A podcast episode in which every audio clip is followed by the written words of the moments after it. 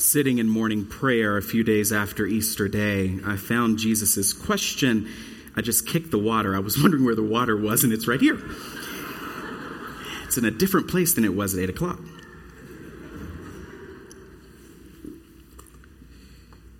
Sitting in morning prayer a few days after Easter Day, I found Jesus' question to his disciples curious Have you anything here to eat?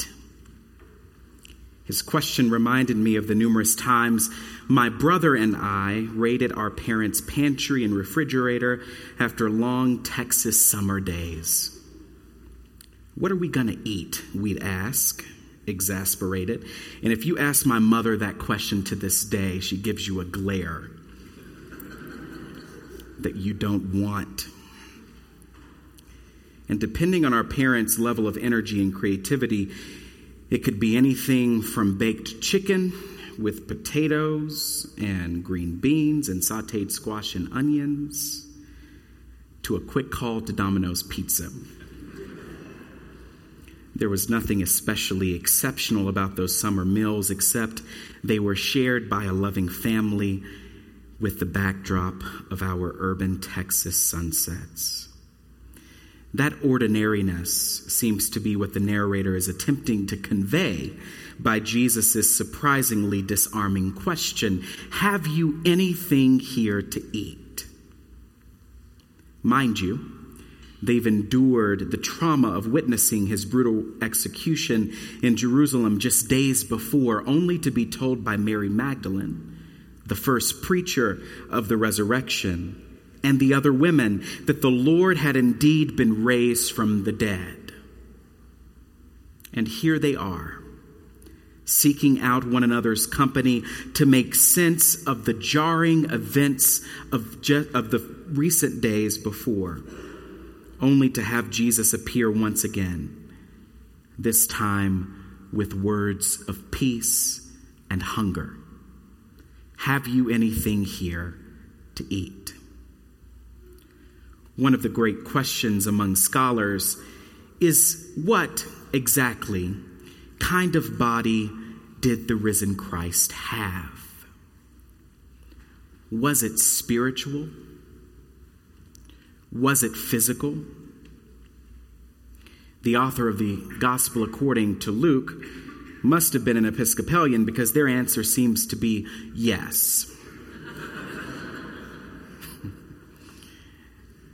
There is obviously an immateriality to Jesus' resurrected body, seeing as it seemed to possess the ability to simply appear on demand.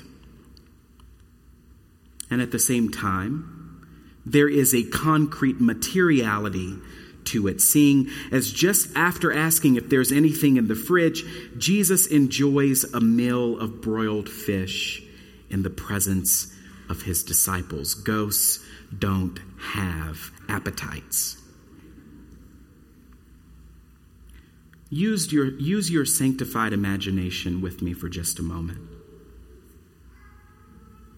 Silent, awestruck disciples stare at what looks like a ghost, mouths ajar. When Jesus asks if there is anything there to eat, one disciple nudges another and says, Didn't we just catch some Kinneret sardines last week? Broil some for him. But the one ordered to broil is almost too distracted to get the job done. He broods over the fire, analyzing every moment from the past few days. How could this be him? He says out loud his thoughts lingering on the mystery of it all. And then he returns to the present moment, realizing that he's burned the fish a little, frantically scraping the crisp patches off the sardine. He delivers it to Jesus, and they all just stare as the Lord takes his first bite. This is the glory and mystery of Easter, is it not? The God unbound by death, time, and location showing up when least expected. a God unconcerned with our inherited notions about where God does and does not belong. This scene might very well have been on Peter's mind when he said, The God of Abraham, Isaac, and Jacob has glorified God's servant Jesus, whom you handed over and rejected in the presence of Pilate. But you rejected the holy and righteous one and asked to have a murderer given to you. And you killed the author of life, whom God raised from the dead. To this we are witnesses these witnesses of brutality and vindication were not necessarily impressed by the resurrection itself, seeing as resurrections or recitations, resuscitations had happened before. You'll call to mind the centurion's servant and Lazarus. The impressive and history altering dimension of God's raising Jesus from the dead was not the what, it was the who. An impoverished, itinerant Palestinian Jewish rabbi executed by the world's most powerful empire, resurrected as a sign that God is near to those thrown about into the trash bins of history. Look at my hands and my feet. See that it is I myself. See, Jesus seems to say, that love is stronger than death. That no matter what you've been through or are going through, you are held in God's infinitely merciful memory. That the scars from our various crucifixions and seasons of suffering are not signs of failure but are potential launch pads for empathy and healing. Look at my hands and my feet. See that it is I myself.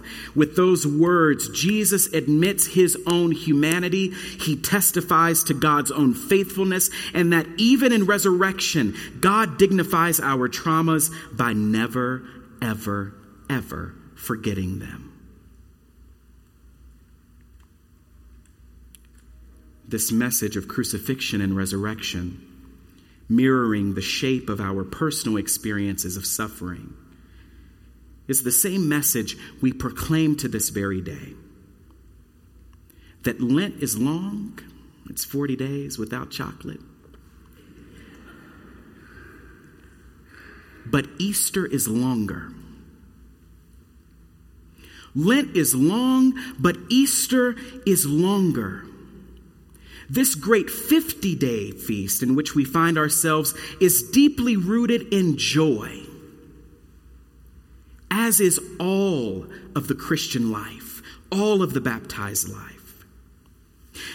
Not rose tinted happiness, but deep, substantial joy based in wounds becoming scars, based in relationships being on the mend based on a God who puts gladness in our hearts, as we just sang.